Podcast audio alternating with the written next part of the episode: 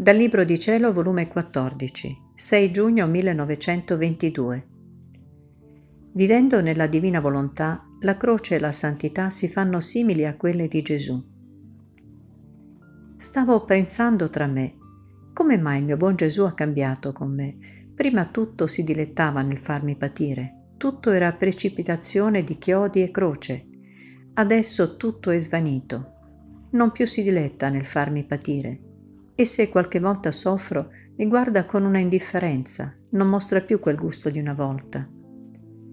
Ora, mentre ciò pensavo, il mio dolce Gesù, muovendosi nel mio interno, sospirando, mi ha detto, Figlia mia, quando ci sono i gusti maggiori, i gusti minori perdono il loro diletto, la loro attrattiva, e perciò si guardano con indifferenza. La croce lega la grazia, ma chi l'alimenta, chi la fa crescere a debita statura? La mia volontà. È lei sola che completa tutto e fa compiere i miei più alti disegni nell'anima. E se non fosse per la mia volontà, la stessa croce, per quanto potere e grandezza contiene, può far rimanere le anime a mezza strada. O quanti soffrono, e siccome manca l'alimento continuo della mia volontà, non giungono alla meta, al disfacimento del volere umano e il volere divino non può dare l'ultimo colpo, l'ultima pennellata della santità divina. Vedi, tu dici che sono svaniti chiodi e croce. Falso, figlia mia, falso. Prima la tua croce era piccola, incompleta. Ora la mia volontà, elevandoti nella mia volontà, la tua croce si fa grande e ogni atto che fai nel mio volere è un chiodo che riceve il tuo volere.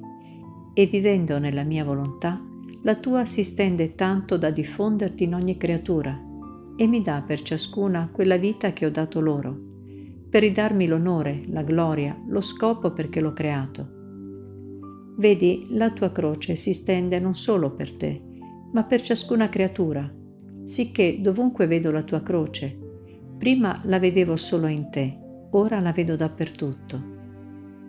Quel fonderti nella mia volontà senza nessun interesse personale, ma solo per darmi quello che tutti dovrebbero darmi e per dare a tutti tutto il bene che il mio volere contiene, è solo della vita divina, non umana.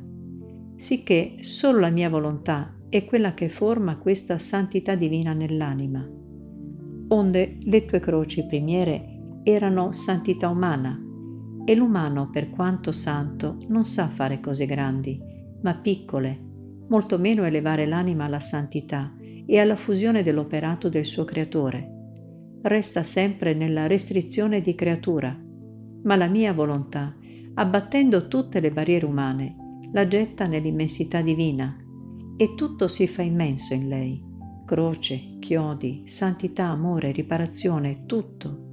La mia mira in te non era la santità umana, sebbene era necessario che prima facessi le cose piccole in te, e perciò tanto mi dilettavo. Ora, avendoti fatto passare oltre e dovendoti far vivere nel mio volere, vedendo la tua piccolezza, il tuo atomo abbracciare l'immensità per darmi per tutti e per ciascuno amore e gloria, per ridarmi tutti i diritti di tutta la creazione, questo mi diletta tanto che tutte le altre cose non mi danno più gusto. Onde la tua croce, i tuoi chiodi, sarà la mia volontà, che tenendo crocifissa la tua, completerà in te la vera crocifissione, non ad intervallo, ma perpetua, tutta simile alla mia, che fui concepito crocifisso e morì crocifisso, alimentata la mia croce della sola volontà eterna, e perciò per tutti e per ciascuno io fui crocifisso la mia croce suggellò tutti con il suo emblema.